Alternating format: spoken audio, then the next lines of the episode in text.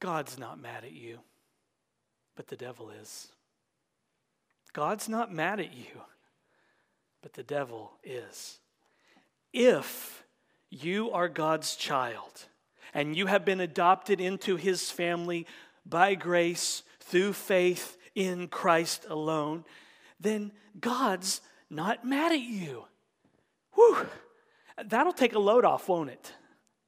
If you're not in Christ, then you need to reckon with God because He is angry at your sin. We'll talk more about that as we go along. Jesus Christ lived a perfect life, died in our place as a sacrifice for our sins. He was raised from the dead. He ascended into heaven, and He has accomplished our redemption. He forgives us and He covers us with His righteousness and He provides for our every need. And now, because of what Jesus did for us, now the Bible tells us God is rejoicing over us with singing. Can you believe that? Wow, the Lord has joy over us. When the Lord looks at you, Christian, He says, There's my little boy. There's my baby girl. Joy it just erupts from the heart of God when He looks at you. Can you believe that? The Lord has joy over us. Now let's think about us for a moment. Us, spectacularly unfaithful us. He has joy over us. Wow. God is not mad at you, Christian. He loves you even without you trying to get better. You can't make him like you more. So stop it. He loves you because he loves you. He loves you without caution. He loves you without regret. He loves you without boundaries. He loves you without limits. No matter what you do, He can't stop loving you. Deal with it, okay? But some of you don't believe that today. And I understand it because I struggle to believe God's love for me because I know my heart, I know what's in there. I struggle to believe God's out of this world promises. Sometimes God's kids live with this low grade sense that God is ticked at them. We think He's mad at us, as if we're always letting Him down, as if He's just throwing His arms up in the air and say, ah, as if He's always frustrated, always upset with us. We sometimes think that He rolls His eyes in disgust at us. We may even think that he doesn't even like us. Well, guess what? If you're thinking that way this morning, I'm going to burst your bubble right at the beginning of this sermon. You're wrong. You're dead wrong. Deal with it. God actually rejoices over you, He delights in you. He's God, and He can do what He wants to do, and He delights in you. So deal with it and believe. And he does it all because of Jesus. You are his beloved now. That, that's your identity. But the devil, on the other hand, well, now that is a different story. The devil, he hates you. I mean, really hates you. He's mad at you. You really bother him. Sometimes I think we forget that the devil is real. He's not some figment of culture's imagination. He doesn't wear a red suit and carry a pitchfork either. He's far more scarier than that. Far more scarier. He is the God of this world, He is the prince of the power of the air, and He does not like you one bit. You may think that you're a likable person. But let me tell you that your charismatic, sanguine, outgoing personality does not work on the devil at all. He can't stand you. And if you are a Christian and you are in union with Christ, and if you love Jesus and you love the gospel, then the devil hates your guts. So it should come as no surprise that the gospel, the good news that we cherish so much, is like nails on a chalkboard to Satan. He hates the gospel. He loves to hate the gospel. Why? Because the gospel is the one thing that opens the eyes that he has blinded. The gospel disarms Satan and shoves Christ's victory on the cross in his face. So understand this when the gospel is preached, when you rehearse the good news of God's love, it's like Jesus takes Satan by the scruff of the neck and grabs him by the hair and shoves his face into his victory.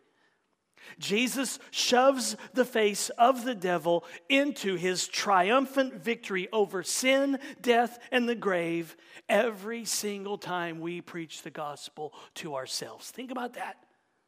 Every time you rehearse the gospel and you tell yourself, there is no condemnation for those who are in Christ Jesus, every time you do that, Jesus takes the devil by the hair of his head and shoves his face into his victory. Picture that. Now, turn in your Bibles to 2 Corinthians 4. In today's passage, we're going to get a reminder that we are in a spiritual battle, that we wrestle not against flesh and blood. We don't wrestle against other people. We wrestle against spiritual forces we will be reminded today that Satan hates the neon gospel of the glory of Christ and that he will stop at nothing to see it dimmed in your life and in mine. The devil wants nothing more than to see you become content with being dulled to and bored with the things of God. So let's resist him with this sermon. What do you say? Let's resist the devil, and Scripture tells us he will flee from us. Let's resist him over the next 30 minutes or so. So, Second Corinthians chapter 4, look at verse 3. Hear the word of the Lord. And even if our gospel is veiled, it is veiled to those who are perishing in their case, the God of this world has blinded the minds of the unbelievers to keep them from seeing the light of the gospel of the glory of Christ, who is the image of God. Now, if you recall from last week, we saw Paul preached and spoke the truth uh, without gimmicks in his preaching, no stunts in the pulpit, no games, no sauce. He preached a straight, undiluted gospel but even though Paul preached a straight, undiluted gospel with no sauce on it, that does not mean that every person who hears it will be regenerated and made alive by the Holy Spirit. Just because someone hears the gospel doesn't mean that they will be regenerated so that they can repent of their sins and place their faith in Christ. The reason a no sauce, straight up gospel with no frills and no glitter doesn't save every person who hears it is because people are spiritually blind. They're blinded by the devil. They can't see. They're in Adam because of Adam's sin in the Garden of Eden. They are in Adam. They're lost. They are blind. Like Paul said back in chapter 3, there's a veil over their eyes. They cannot see the light of God's glory, and they have no desire to see it. They're lost. They have been blinded by Satan, the God of this world. The devil's number one strategy is to keep people from seeing the light of the gospel. He wakes up passionate about this. The devil woke up this morning, if you will, and said, All right, yes, I get to do what I love to do today. His to do list has one thing on it keep people from seeing the light of the gospel. He woke up this morning. He didn't need coffee. He was ready to go. I get to keep people from seeing the light of the gospel today. Oh, it's a glorious day. That's it. That's his one agenda. Now, of course, the devil does all kinds of wicked things in this world, but this is priority number one. When other demons ask Satan, What are your plans for the weekend, devil? He says, Just to keep people from seeing the light of the gospel. That's about it. And I might get on Facebook and Twitter because there's always some good drama happening there. Man, I love me some social media drama. The devil loves keeping people from seeing the light of the glory of Christ.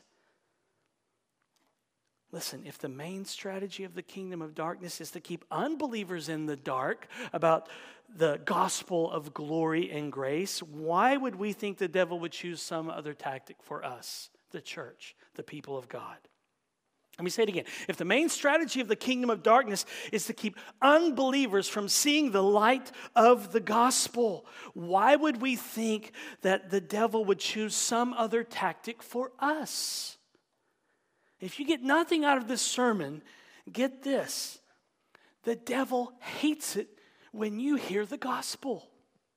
He hates it when the warm light of the gospel comes and unthaws your cold, frozen heart. The devil hates it when you come to church and get excited about Jesus. He doesn't want you to hear good news. He wants to convince you that you can survive on a watered down version of the gospel. He wants to convince you that you can survive on a watered down version of God's word. He'll live with that. He's okay with that. The devil will live with a lukewarm version of you. He doesn't have to have you strung out on crack. Okay, he'll be content if you're just lukewarm and kind of bored with the things of God. He wants to convince you that you don't need the gospel every week at church because he hates the gospel. Speaking about this in his commentary on Galatians, Martin Luther said, for the devil cannot but furiously impugn this doctrine, justification by faith. Neither can he rest so long as any spark of it remaineth. For by the preaching of it, the gospel, the devil is overthrown, his kingdom destroyed, the law, sin, and death are wrested out of his hands, his prisoners are translated from the kingdom of darkness into the kingdom of light and liberty. This is why the devil doesn't want you to hear the gospel and bask in its warm sunlight, because he knows you'll walk in freedom. And he doesn't want that at all. It's also why he doesn't want you to share the love of Jesus with your neighbors and your coworkers and your family members and your fellow students because he knows the power of the gospel. Remember, we're in a spiritual battle. We forget this sometimes. We're not wrestling against people. We're not fighting against people on other political sides of the aisle. We're, we're wrestling against forces of darkness in the heavenly realms. We are in a spiritual battle. We don't wrestle with flesh and blood. So don't start praying for your loved ones and your kids and this church and this city and our nation and the world pray that God would open the eyes of people here in our city. Now, I've told you this before, but it bears repeating often so that we don't lose sight of our calling as individual disciples and as a church. According to the Barna Group, the Central Coast is ranked number two in the U.S. of never churched people. There's a list of cities with the highest number of never church people. That's never people who have never been to church once. So, in all the cities in the U.S., the Central Coast, from Santa Barbara up to SLO, we're ranked number two. 16% of the people here on the Central Coast have never been to church once. So, we are a mission field. We have the highest number of people who have never been to church once, the second highest in all of America. Think about that. There are more never churched, spiritually blind people here on the Central Coast than there are in New York. 16% have never been to church once. I mean, let that sink in. That's roughly 115,000 people. That's sobering. Now, let me share one more truth with you. We're also ranked number nine on the top post Christian cities in America. There are eight spots up northeast around New York. In those places, no surprise there. There's one in the northwest, and then there's us here on the central coast. And so we have a very unique opportunity to share Jesus with over half of our population, 54%, are post Christian. That means they don't have a biblical framework, they don't have a, a, biblical worldview, they don't know who Adam and Eve are. If you go and share the gospel and you start talking about Adam and Eve, they might say, Are they your parents? Who are these people? They have no idea who Jesus is, they don't know the Bible. They're blind. They can't see God's glory. They don't even know God's glory exists. And Jesus put you here in this very unique mission field in America. It's a very unique mission field we're in right here, right now. He put you here, He put me here, so, we, so that we could tell them the good news that God loves sinners, that He really does love them. Jesus placed you here on this mission field as a missionary. And that means that God has sovereignly placed you in your specific neighborhood and in your specific workplace so that you can share Jesus with the people that you run into. The baristas at the Starbucks that you go to are there so you can tell them about Jesus. The cashier at the grocery store that you frequent, if you're not ringing yourself up, by the way, they're there so you can tell them about Jesus. Your coworkers, your neighbors, God has placed you where you are to reach the people where you are. And the devil does not want you to do anything about these statistics at all. In fact, the devil hates everyone in this city. Doesn't matter if they're a Christian or not. He hates everyone in this city. He hates your neighbors. He hates your coworkers. He hates you and he wants to dull you and me to these statistics about the Central Coast. Why? Because the devil knows that the gospel is the power of God unto salvation. Do we? He wants to dull us to this information. I mean, what do most people think of when they think of the Central Coast? The weather. Oh, the weather's so great here, right? What if we started changing our thinking into the thing that's most important and unique about the Central Coast is that over half of our population doesn't know Jesus, doesn't know God, has no theological framework whatsoever. The devil knows the gospel is the power of God unto salvation. The question is do we know that? Now, you might be surprised at what happens when you share the gospel with people. I've told you before, I shared the gospel with a, a man, a cashier at Walmart once, and said, Hey, I'd like to invite you to my church. And he just let out this like guttural laugh, like, ha ha ha, right in the middle of Walmart. And I'm checking out, I'm like, Okay, uh, this is weird, you know? And he's like, No, thanks. And then about six months later, he came walking in right here. And he, he was involved here for about six months or so. You just never know what the Lord's going to do. People are blind and dead in sin, but you never know what they may be thinking in their minds about God. You might share Jesus with them and tell them that God is loving and kind and merciful and willing to forgive their sins, and they might reply, I always knew that there must be a God out there like the one you described. Maybe they're sitting there thinking, God, if you're real, show yourself to me. Or they might say, I don't believe that the things you described are true or that the merciful, kind God that you described is real. And then you can reply, But don't you wish that you did? Don't you wish that you did believe in a merciful, kind God? This is the message that we want to take to our city. We want to share the good news of the merciful, kind Jesus of the Bible. Now, I've told you all this several times through the years, but it's worth sharing again since we're talking about evangelism. When you share the gospel of God's grace and glory and love with others, you might hear things like this Well, the church is just full of hypocrites. And you know what you tell them when they tell you that the church is full of hypocrites? You tell them, No, it's not full. There's room for one more. You want to join us? Let's not forget our top priority here sharing the gospel, making disciple making disciples. And when you do, you leave the results with the Holy Spirit because only the Holy Spirit can lift the veil and open blind eyes. All we're called to do is share it, He'll do the rest. All right, look at verse 3 again. And even if our gospel is veiled, it is veiled to those who are perishing. In their case, the God of this world has blinded the minds of the unbelievers to keep them from seeing the light of the gospel of the glory of Christ, who is the image of God. Notice that phrase, the light of the gospel of the glory of Christ. This is one of the most remarkable ways to describe the good news. Paul is saying that God's glory is a light.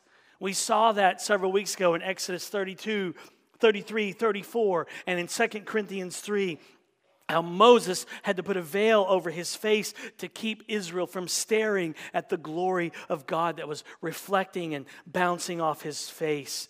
And so God's glory emits a light. And Satan does not want us to see this light.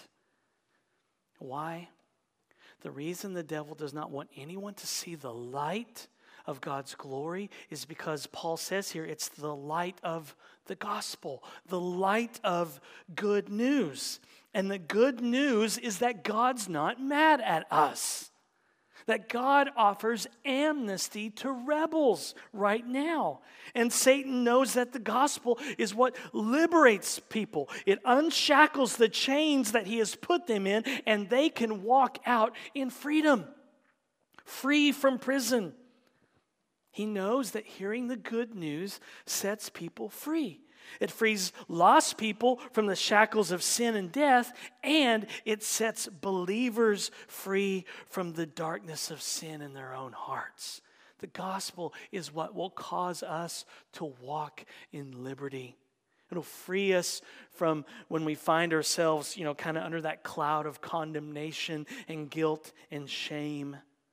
It's the thing that reminds us that we've been set free. And this is why Satan doesn't want you to come to church and worship.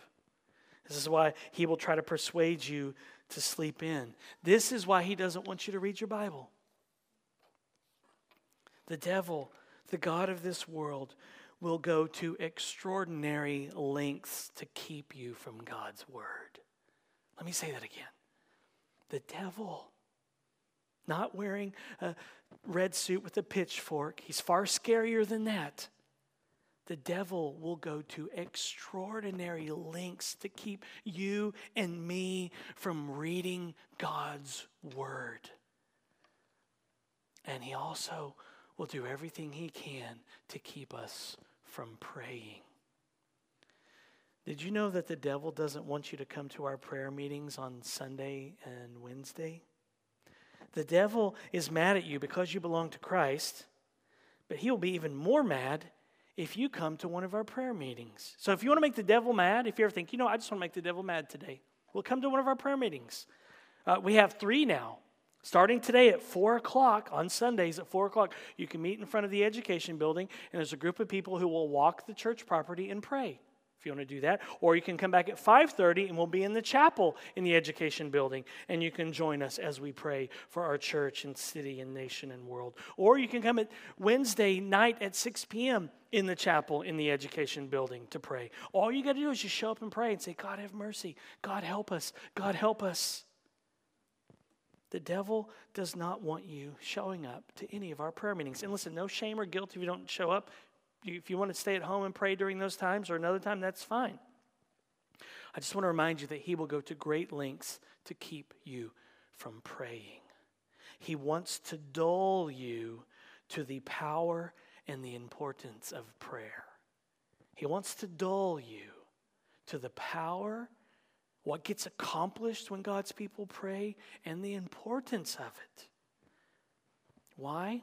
Well, there's many reasons why. But for you personally, He knows that you will leave a prayer meeting encouraged. Listen, every prayer meeting that, didn't, that I didn't want to go to because I was tired, I left and felt so encouraged. You'll leave with a bigger view of God's kingdom.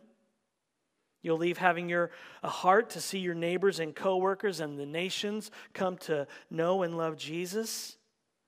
And the devil doesn't want that happening in your life at all. When you pray, it's like nails on a chalkboard to Satan. Listen, if our gospel is veiled, as Paul says here, and people are blind, then that should lead us to prayer. It's the only way they're ever going to see the light of the gospel of the glory of Christ.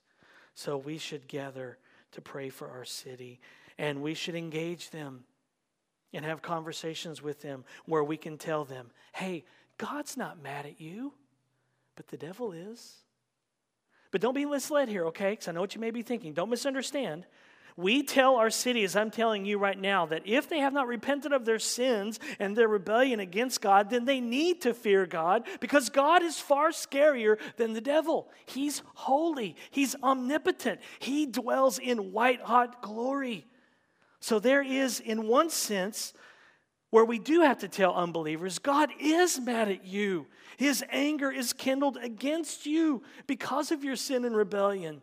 But you can escape his anger and wrath by running to Jesus. Now, you, maybe you're a person here who doesn't like the idea of God being angry. You may push back at that idea that God is angry at sin. But Tim Keller says this So it makes no sense to say, I don't want a wrathful God, I want a loving God. If God is loving and good, he must be angry at evil, angry enough to do something about it. Consider this also. If you don't believe in a God of wrath, you have no idea of your value. Here's what I mean a God without wrath has no need to go to the cross and suffer incredible agony and die in order to save you. Picture on the left a God who pays nothing in order to love you, and picture on the right the God of the Bible who, because he's angry at evil, must go to the cross, absorb the debt, pay the ransom, and suffer immense torment. How valuable are you to the God of the Bible? Valuable enough that he would go to these depths for you. Your conception of God's love and of your value in his sight will only be as big as your understanding of his wrath. And so the bad news is that God is angry with you because of your sin if you're not a Christian. And so your conception of God's love and of your value in His sight will only be as big as your understanding of His wrath. Yes, He loves you. Oh, how He loves you. That's why He sent His Son. He went to incredible lengths to save you. That's how valuable you are as His creation. But you were born a sinner and you have rebelled against him, and you have to give account for that. And if you don't turn to Jesus in faith, then you will stand before God one day and you will give account. And without Jesus, you can't stand before God and be justified. And all that awaits you is eternal punishment in hell forever. And I don't want that for any of you. And you can avoid that today by running to Jesus, by looking to Jesus. Maybe you haven't done that yet. Will you do that today? Turn from your sin and trust in Jesus. Why not leave today knowing that God's not mad at you, but actually rejoices over you? Why not come home today? Don't you wish that you did believe in a merciful, kind God? Come home to the God who loves you, who gave his son for you. Trust in his son and be adopted into his forever family. All you have to do is simply open the empty hands of faith. You bring nothing but your sin. Perhaps you'll do that right now.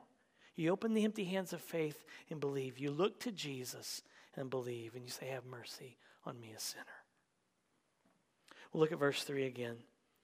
And even if our gospel is veiled, it is veiled to those who are perishing in their case, the God of this world has blinded the minds of the unbelievers to keep them from seeing the light of the gospel of the glory of Christ, who is the image of God.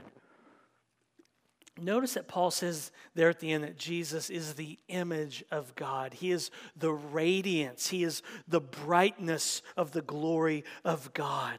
That means that Jesus takes all the guesswork out of it. We don't have to speculate about what God is like. We don't have to guess, try to come up with an idea. You know, we don't have to sit around twiddling our thumbs and crossing our fingers and saying, I hope God is good. I hope He's kind. I hope He's loving and merciful. I hope he's better than we imagine him. We don't have to sit around like that. All the mystery is removed in one sense in the incarnation because Jesus has made known to us what God is like. He is the image of God, the image of the eternal God. So if you see Jesus, then you see God because Jesus is God. So there's no guessing, no hoping, no fingers crossed, no wishful thinking. Jesus has revealed exactly who God is. He is the exact imprint of God the Father. And what is God the Father like? He's love, He's merciful, He's gracious. Jesus reveals to us the glory of God. He radiates the glory of God. And that means that if you make Jesus less than God, then you make the gospel less than good. Okay, understand that. If Jesus is not God, then the gospel is not good news. And if Jesus is not God, then we cannot be forgiven. So that little phrase there at the end of verse 4 is very important. Who is the image of God? You might want to underline that. That phrase there deserves a highlight in your Bible. Jesus is God. And that means he knows the truth about all of us. He knows everything that we have ever, ever done, every word that has ever come out of our mouth, every thought that we have ever had, the motives. Oh, think about that. He knows the motives behind every thought, word, and deed. His light shining forth, His glory penetrates through what we try to hide. His light exposes us. Does that make you scared? Don't be. If you're a Christian, don't be, because He loves us anyway. He sees everything in our life things that nobody else can see, things that nobody else knows. And Jesus looks at us says, I love Him anyway. There's never ever blindness in His love, He sees it all. He really knows the truth about us because He's God, and yet He loves us anyway.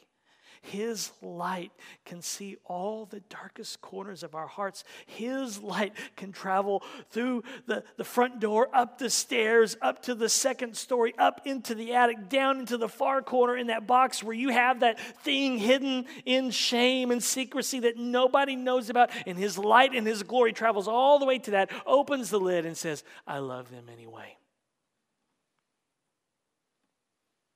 That's the glory of the gospel. He knows everything about us, and He loves us anyway.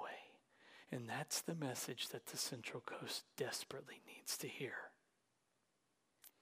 Steve Brown said this I can understand a God who kicks the world to pieces. I can understand a sovereign God who is omnipotent, omnipresent, omniscient, self sufficient, eternal, immutable, infinite, holy, and righteous. I can understand the God of lightning and thunder. What I cannot understand is God becoming man and hanging on a cross in my place.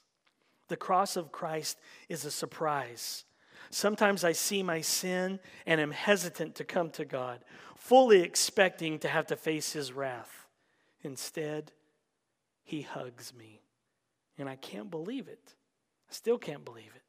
God isn't angry at his people, God is your Father. That is the promise. Listen, he loves you. That's the promise. Deal with it. Tell somebody. Tell them, I've done a lot of bad things in my life. A lot. Tell them, I've done so many bad things in my life that if you knew some of them, you wouldn't want to be my friend anymore. I've done so many bad things, but God still loves me. Don't you wish you believed in a God like that? And then you tell them, you know what? Doesn't matter what you think, God loves you. God's going to do what God's going to do, and God loves you. Deal with it. Let's pray. Jesus, we thank you that you're so loving and kind to sinners Uh, it's so hard for us to receive your love sometimes because we know our sin. And so we want to run and hide, and yet the light of your glory just penetrates through all of our masks, penetrates through our hypocrisy, penetrates through all those places where we've hidden things, hoping no one knows them, and yet you still love us. Who will love us like you do? No one. Would you let that truth get down into the nooks and crannies of our hearts so that we go share it with people here on the Central Coast so we can call them to believe in the God who loves them? Open the blind eyes, we pray, for your glory. In Jesus' name, amen.